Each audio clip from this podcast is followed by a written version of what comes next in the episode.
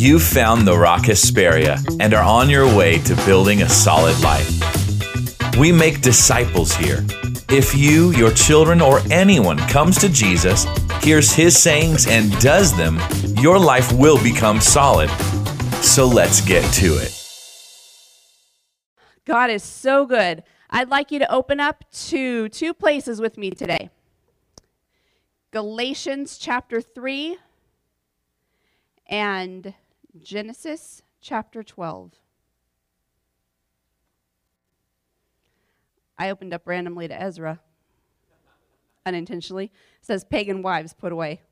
We're not going to talk about that today. Galatians 3 and Genesis 12. We are starting a new series this week called Covenant Benefits. Yes, covenant benefits. Now let's read Genesis 12, verses 1 through 3 together. We are reading from the New King James translation today. So if you have that translation with you, read along. If you don't have that translation with you, that is okay because it still is the Bible. But read from the screen so we're all saying the same words together. Let's read confidently, believing the word of the Lord. Ready? Go.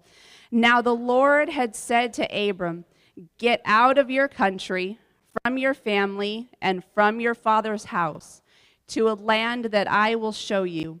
I will make you a great nation. I will bless you and make your name great, and you shall be a blessing. I will bless those who bless you, and I will curse those who curse you. And in you all the families of the earth shall be blessed.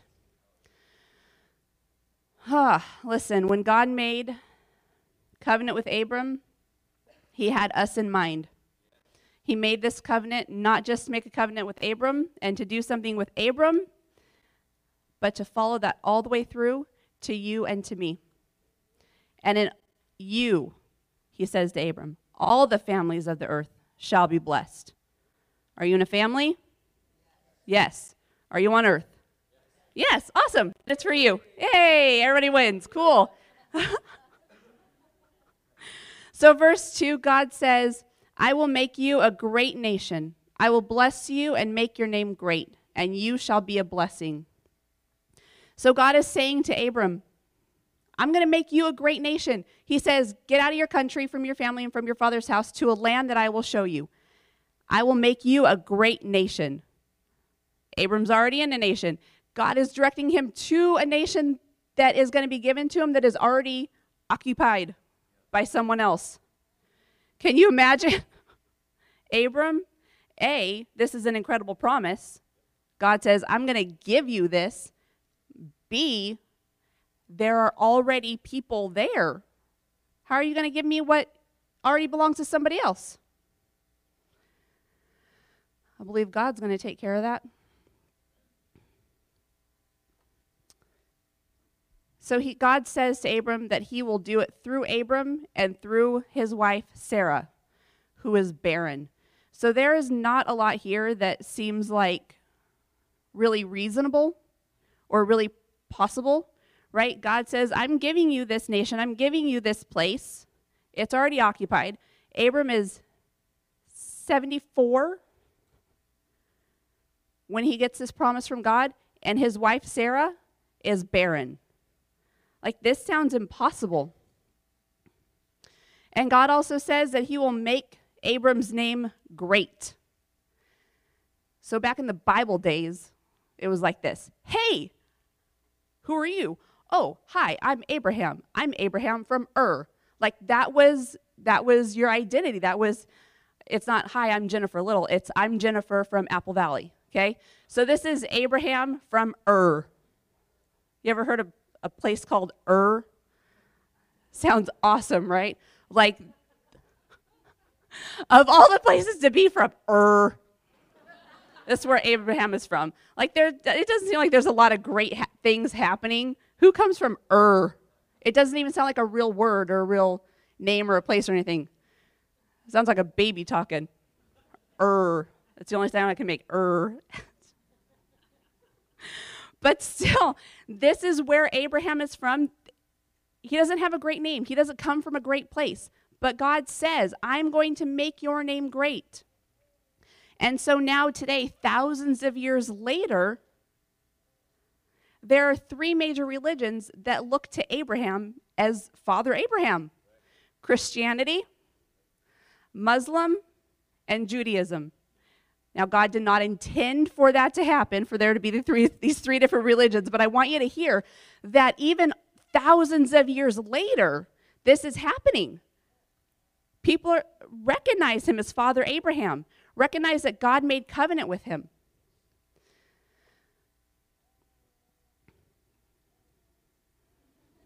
I love it. I know. Jeez. Baby sounds are the best sounds ever. So, see that God's promises do not weaken over time. When God makes a promise, it stands and it'll be fulfilled. It does not weaken over time. Okay, there are there are three major religions. Only one of them is the well, not all of them are the ones that God intended, okay? People get mixed up, right? But hear that that God's promise is fulfilled and it carries out. It does not weaken, it doesn't lose momentum, it doesn't become watered down just because years passed. If anything, it's stronger because all these years have passed and it still maintains. So God says to Abram, In you all families of the earth will be blessed. So he's not just talking to Abraham, not just, hey, Abraham, I love you. So this is what I'm going to do for you. And this promise is contained in you. Nope, not even to your family, to you and your sons, because you're so good to me. God didn't say that. He said, in you, all families of the earth will be blessed. And the good news is that Abraham believed God. I'm going to read Genesis 17, 1 through 4. When Abram was 99 years old, the Lord appeared to Abram and said to him, I am Almighty God. Walk before me and be blameless, and I will make my covenant between me and you and will multiply you exceedingly. Then Abram fell on his face, and God talked with him, saying, As for me, behold, my covenant is with you, and you shall be a father of many nations. So this is 24 years later. In Genesis chapter 12, we read together, Abraham is 75. This is 24 years later in Genesis chapter 17. So, how old is Abraham? 99. And he's still waiting. He doesn't have any kids yet. We haven't heard that he has kids. It's still just Abraham and Sarah. He's 99. Sarah is still barren because she was and she still is. Like this is just not happening. And Romans tells us that at this point, Abraham's body was as good as dead. Not the, and not intending that, not, not saying that he was so old that he might as well be dead, but that the function of his body to be able to have children was as good as dead. So not only is Sarah barren, but Abraham is as good as dead. Like, there is no hope when we look at this in the natural. No hope for anything to happen. Verse 4, Genesis 17 4. As for me, behold, my covenant is with you, says the Lord, and you shall be a father of many nations. So when we read in chapter 12, nation was singular, but now it's plural. We never really know how big God's promise is. It is massive and it is huge.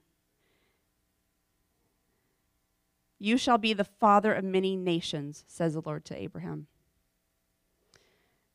Now we're going to go over to Galatians 3. So that was one of the places I asked you to open up to. So now you flip over to Galatians 3, and we're going to read that. It says, Christ has redeemed us from the curse of the law Verse 13 Having become a curse for us, for it is written, Cursed is everyone who hangs on a tree, that the blessing of Abraham might come upon the Gentiles in Christ Jesus, that we might receive the promise of the Spirit through faith. Verse 15 Brethren, I speak in the manner of men, though it is only a man's covenant. Yet, it, yet if it is confirmed, no one annuls or adds to it. Now to Abraham and his seed were the promises made. He does not say, and to seeds, as of many, but as of one, and to your seed, who is Christ. It's important here that we understand the word Christ. When you read the Bible, you hear the name Jesus, you hear the Lord Jesus, you hear Jesus Christ. There are different descriptions, different attributes of Jesus that we need to understand. And when scripture uses Christ or Lord, it's important that we understand Christ or Lord so we know what the Bible is saying to us. Christ means the anointed one. So here Paul is writing, says, Christ the anointed one has redeemed us from the curse of the law, having become a curse for us. Christ the anointed one.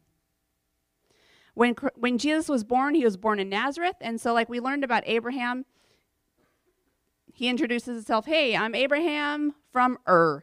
So it's the same for Jesus. He's from Nazareth. He's Jesus of Nazareth. That's how he was known. When he was born, he was born being known as Jesus of Nazareth. But then, when he is grown and he's baptized at the River Jordan by John the Baptist, the Bible tells us that the heavens opened above him, and a voice came from heaven and said, This is my beloved Son, in whom I am well pleased. And the Holy Spirit then descended on Jesus in bodily form like a dove. Then he went back to Nazareth, and Jesus preached from Isaiah chapter 61, which says, The Spirit of the Lord is upon me, because he has anointed me so he is Jesus Christ. He has been anointed. When, the, when he is baptized and the anointing of the Holy Spirit comes on him. And now he can go out and minister in the power of the Holy Spirit. And now he's Jesus Christ, the anointed one. When he was born, he didn't have that yet. He was born Jesus of Nazareth. And now he's baptized, receives the power of the Holy Spirit, and is known as Jesus Christ, the anointed one. Back to Galatians 3:13, Christ, the anointed one, has redeemed us from the curse of the law. So, what is the law and where did it come from? What is this law? There's no book of codes.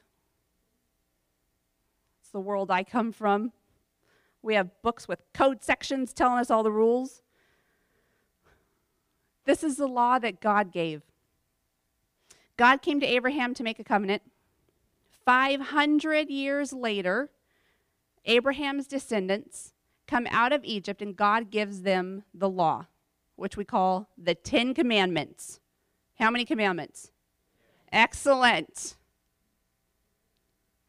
So these Ten Commandments actually represent about 623 commandments when we read through um, Leviticus, Deuteronomy, hear all these laws, represents about 623 commandments. Don't do this, don't do that, do it this way, don't do it that way.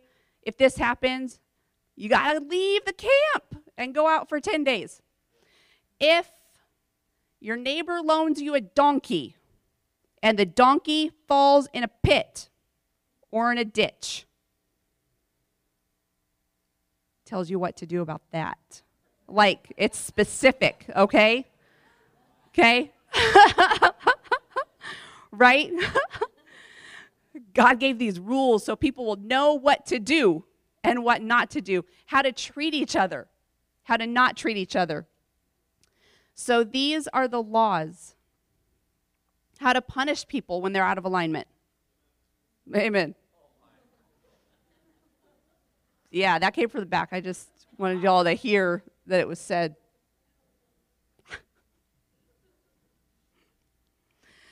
So that's the law. Christ has redeemed us from the curse of the law. So when God gave the Ten Commandments, he knew that these people could not keep them. He knew that they couldn't keep them. He knew that they didn't have it in themselves to keep these commandments. They could not do it. So he did it with the intent of them being able to come to the realization that they needed a savior, that they could not do it on their own, and would say, God, help us.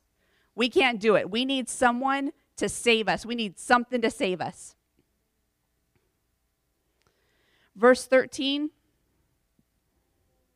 Christ has redeemed us from the curse of the law, having become a curse for us. For it is written, Cursed is everyone who hangs on a tree. What did Jesus hang on? The tree in the shape of a cross, which we have here to remember. Okay? Cursed is everyone who hangs on a tree. Jesus hung on a tree, he hung on the cross.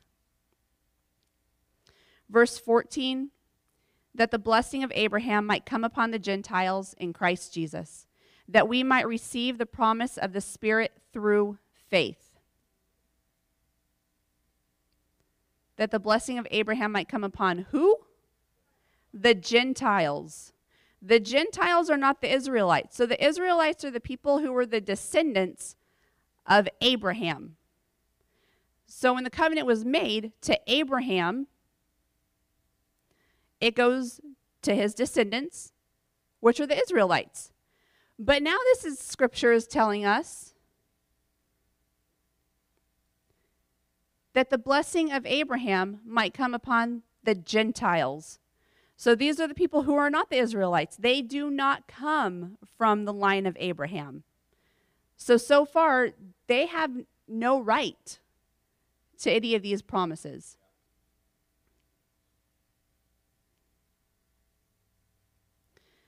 God's covenant was with Abraham and to his seed, to his descendants, to the Jewish people.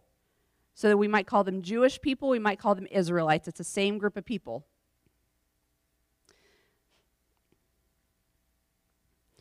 Before Jesus died on the cross, he was ministering as a prophet under the Abrahamic covenant.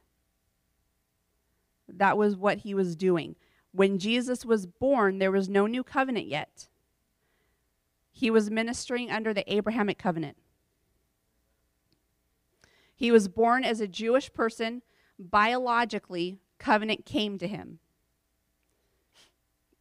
Did you know that still today, those who are of Jewish descent still receive blessing? Did you know that? It's true. I heard a story that there was in downtown LA many, many, many, many years ago, there was an area where a lot of Jewish people were living. Some people didn't like it, so they started being mean to them, tried to ostracize them, making them un- uncomfortable. So this group of Jewish people moved to another area and they started building businesses and they just they just did what they did. That area is now Beverly Hills. Okay? Rodeo Drive. I'm not talking about Rodeo Drive, Rodeo Drive. Okay? Also, Nobel Peace Prize winners, a quarter of them have been Jewish. Out of just over 900 recipients, a quarter are Jewish. That's incredible. If you look at a globe and you see Israel, it's like tiny. Like, what is it, the size of Rhode Island? New Jersey, okay? That's a tiny little place. But a quarter of Nobel, uh, Nobel Peace Prize recipients are Jewish. The covenant continues, the promises continue thousands and thousands of years later. So, verse 14 tells us, but now that comes to the Gentiles to those who aren't Jewish. I'm not Jewish. That's me. I'm a Gentile. But verse 14 says something else. It says, might come upon the Gentiles in Christ Jesus. So, not just all people who are not Jewish, Gentiles who are in Christ Jesus. Gentiles who proclaim that Jesus is Lord, who have received Jesus as their Lord and Savior. Those are the Gentiles who now receive these promises.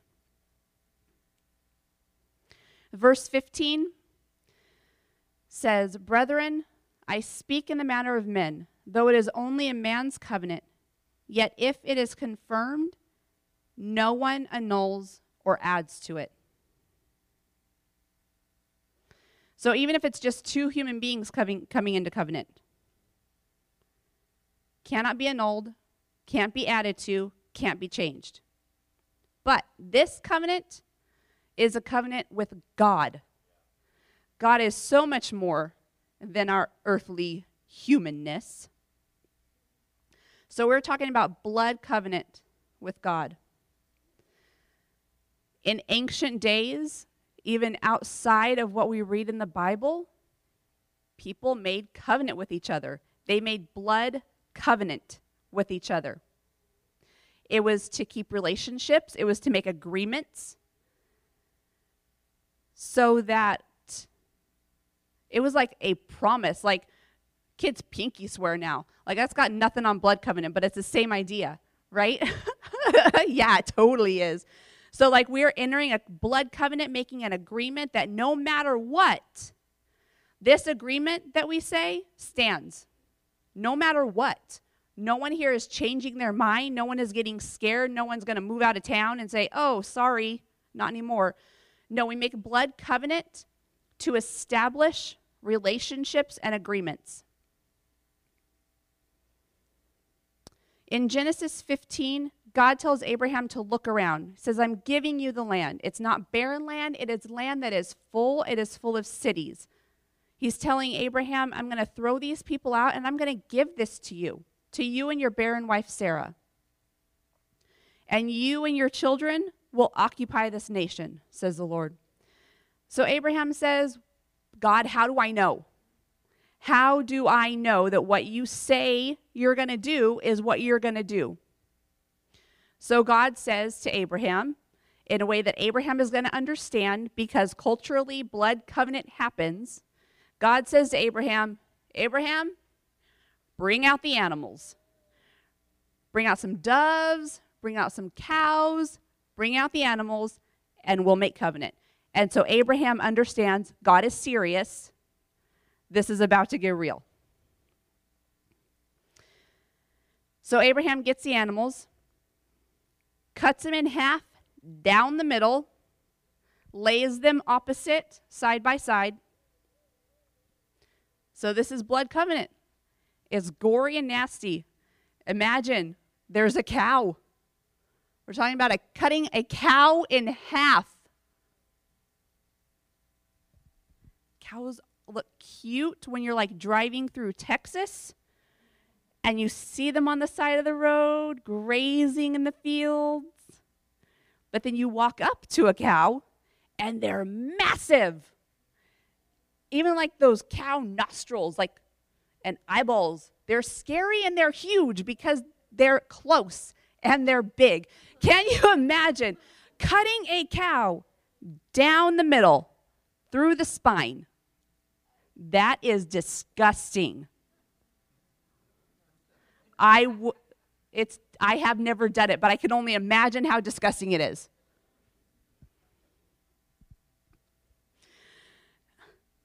So this is a serious binding contract that's being made. And it says, if I break this covenant, what has happened to this animal, let it be done to me. That's the significance of this blood covenant. So, Abraham and God, God makes this covenant with Abraham. Abraham, the Bible tells us, falls into a deep sleep. God puts him to bed. And while he sleeps, God spoke to him and said, As for me, I will keep my covenant God tells Abraham, I'll swear by myself that I'll do this and I will give you this land. And so the Bible tells us that something like a smoking oven and a torch pass between the animals. So this is called the walk of blood. Imagine a cow cut in half down the middle, laying opposite side by side, blood everywhere, okay? Sorry, it's gross. Guts everywhere. They call it the pool of blood. It's nasty, but this is this is a big deal. It is a big deal. So then this thing that looks like a smoking oven and a burning torch pass between the animals. It's the walk of blood in a figure eight around the two around the two halves of the animal, right through the middle, right through that pool of blood. A figure eight, which sometimes we call the symbol of infinity. So this commitment says this covenant will never end. It's forever. So typically, when people would make covenant, then they would stand in the middle in this pool of blood. So, can you imagine what this looks like? Like this animal has been cut in half. There's blood everywhere from this animal. There's probably blood all over the people, right? I mean, they're in it. This is intentional. This is a big deal to make this covenant. So then they stand together in the middle. This is what humans would do cut their wrists, put their wrists together, and they make their covenant. So we still see something like this today. You go to court, take an oath, raise your right hand. You're swearing an oath. It comes from this ancient practice of covenant and it would be the right hand where they would cut their wrists. So we see it today. It's, it's no mistake. It's, it's not just something that we just made up in the last hundred years. Oh, I have a good idea. If we're going to swear to tell the truth, uh, just put your hand up and swear to tell the truth. No, it comes from this ancient practice of covenant. It's the right hand of covenant.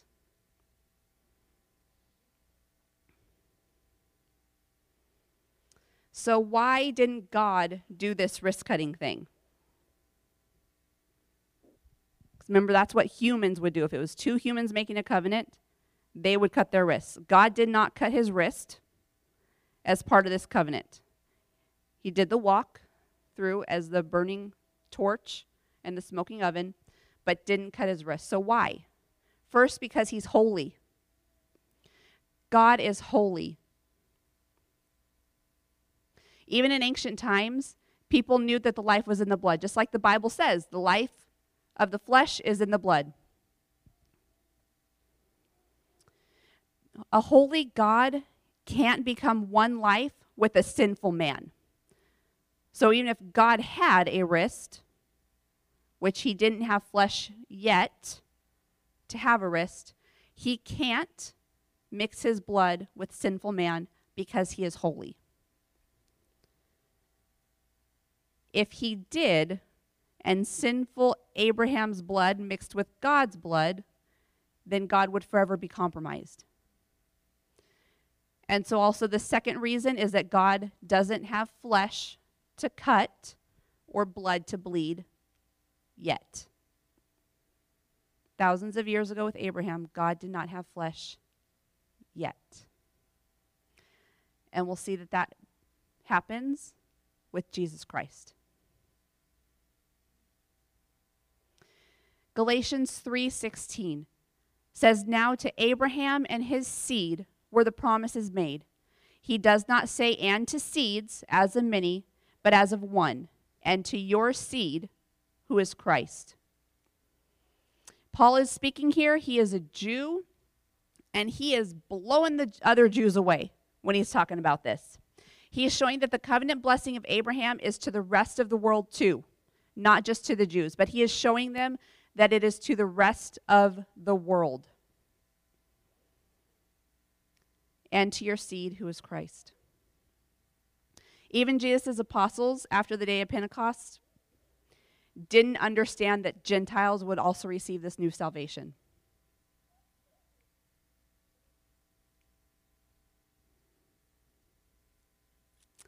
Let's look at Matthew 1 1.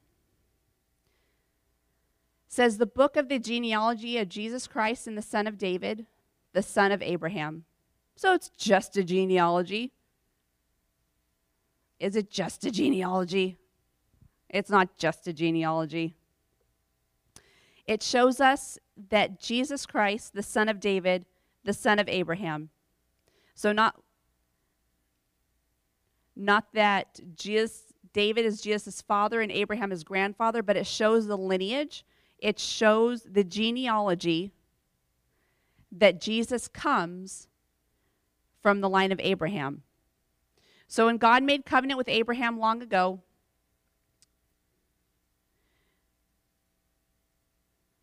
that covenant transcended to David, who is in Abraham's genealogy. David loved God and had a right heart, and God made him king over Israel and made a promise with David that one of his descendants would sit on the throne of Israel forever, and that would be Jesus.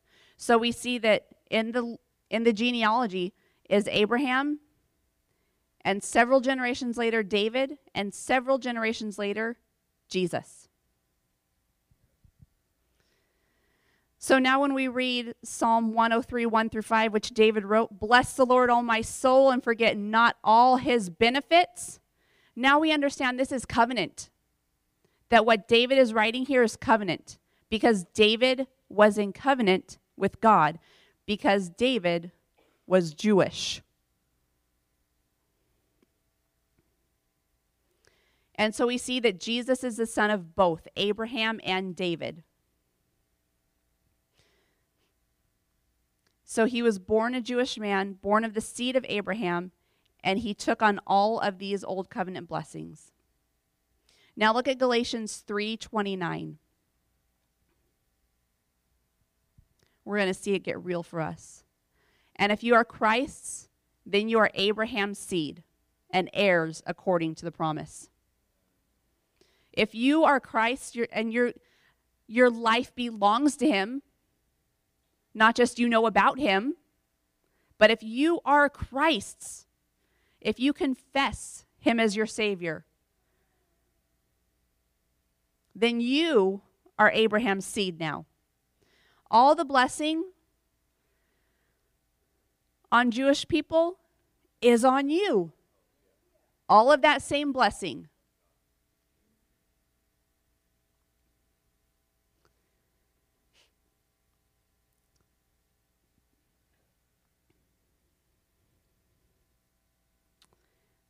We are going to go to stay at Galatians 3 9.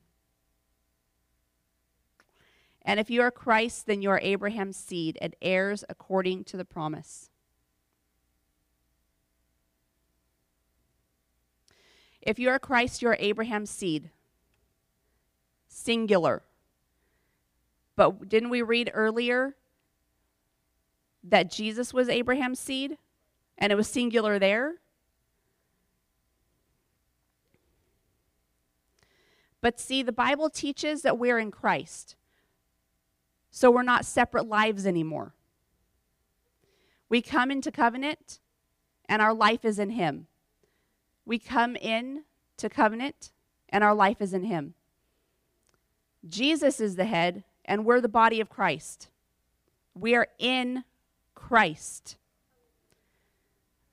When somebody walks in, you don't say, oh, there's Larry and Billy, his body.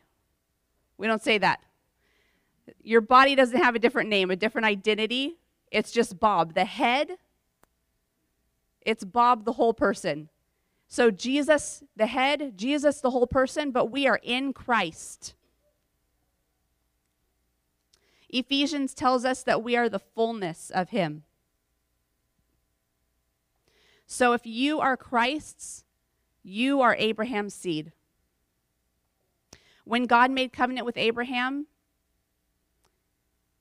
He wasn't only thinking about Jesus, but he was thinking about you.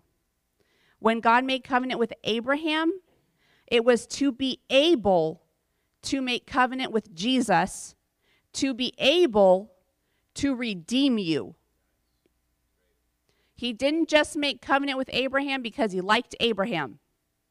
He made covenant with Abraham to be able to make covenant with Jesus. So we could receive everything, so that he could get us back to him.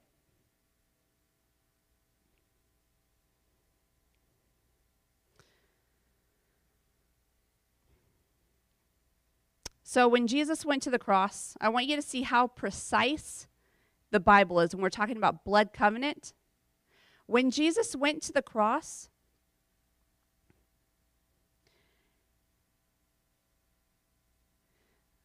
well, first remember when we talked about covenant before and walked through the animals and the figure eight, and then if it was two people, they would stand in the middle, cut wrists to complete their covenant. But God couldn't do that with Abraham because God is holy, Abraham was sinful, God didn't have flesh and blood yet to be able to make that covenant, but now he has Jesus.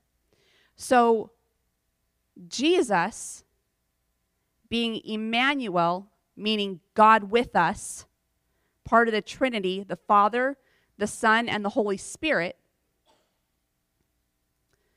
Jesus is the Son and so now God has a human body.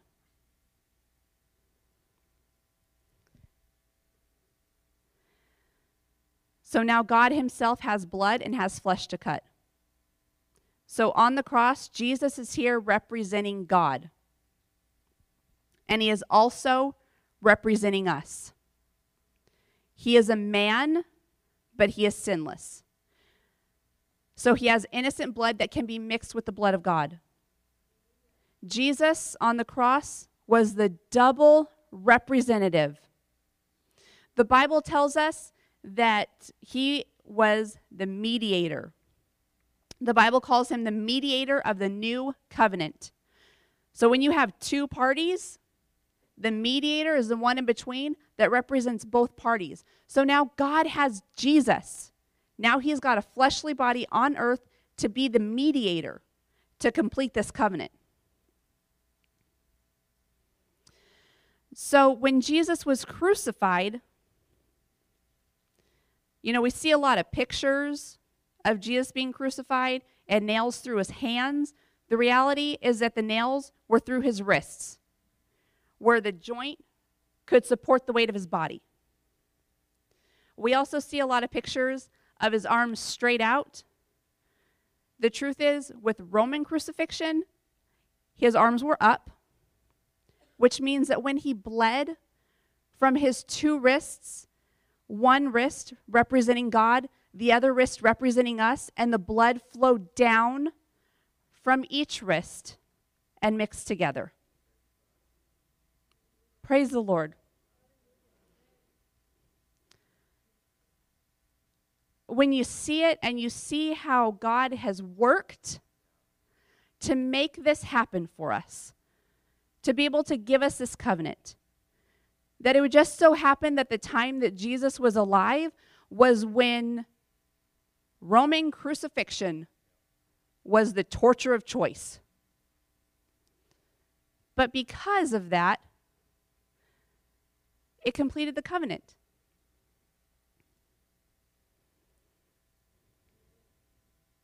Amen.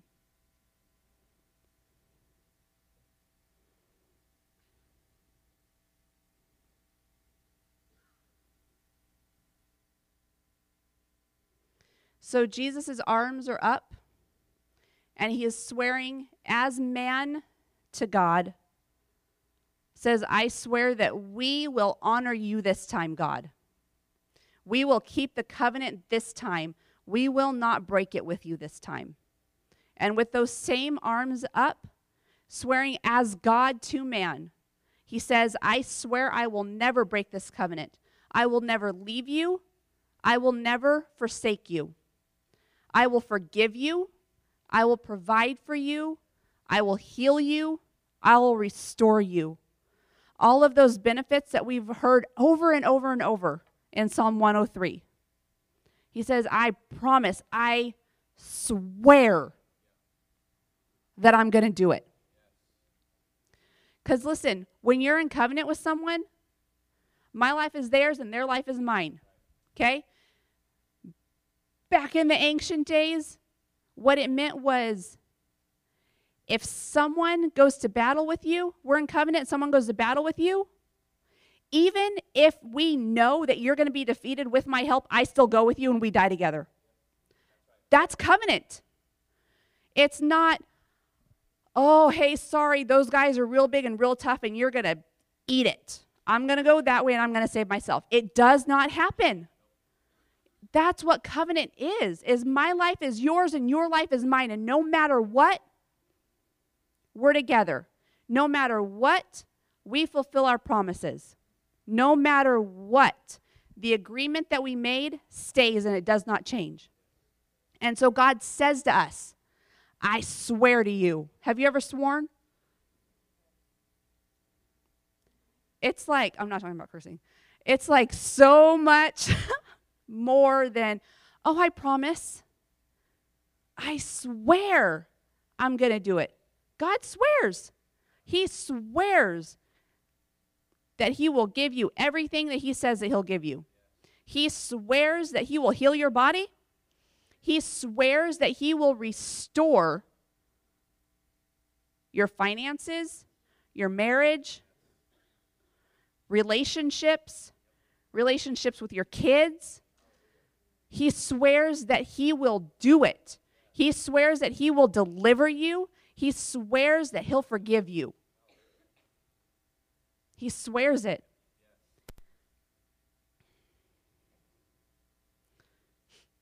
So let's close. I'm going to ask everyone to stand up. And we're going to thank God for his covenant. We're going to thank him for his promises and the benefits that he gives us. So I'm going to ask you to say some things after me. Y'all up for it? Good thing. Let's do it. Say, God, everything has changed for me. I'm in covenant with Jesus Christ. He swore in blood to bring these benefits. I am in covenant with God. Therefore, my circumstance cannot stay the same. Jesus swore it in blood. I am in covenant with God. Amen. Thank you. Thank you. Stay up here with me. This is a challenging introduction to a new series. It's challenging because there are so many things that we almost take for granted in our in our culture or in our in uh, where we live and all that. Uh, I saw Prince reading the Bible at McDonald's the other day. He had a couple Bibles open, and, and I know that. So we pour over these things, and we and we think, man, everyone must know this. Well, not everybody knows this. And so this is a challenging introduction, and what I don't want you to do is miss it. I want you to come back next week when we start living out what has been begun here, where Pastor Jen brought this is what covenant is life and death strength and weakness. It's God's strength and our weakness partnering together. But He made this covenant with Himself, and, and it flows down, right? Jesus' arms. Okay, all of this, it means something, and we're going to continue to press into these things. Why? So we can get these covenant advantages, these covenant blessings, these covenant benefits. So, will you do a favor for me and just mark on your calendars, mark out the time to come? to continue to be here. So don't let this one, as an introduction, scare you off because it's heady, you know. And we're like, oh, and it's it's seed, and it's not seeds, and it's it's us, and it's them, and it's me, and it's ah. There's a lot, right? I mean, we're acknowledging in front of you. It's like, yeah, I get it. It's heady, but you will be blessed if you continue to put yourself in God's way, right? I am the way, Jesus said. I am the truth. I am the life. If you need more life, if you need more truth, if you need more way, Like, get here, be here. We're going to tell you how to how to pour yourself into this covenant relationship with God.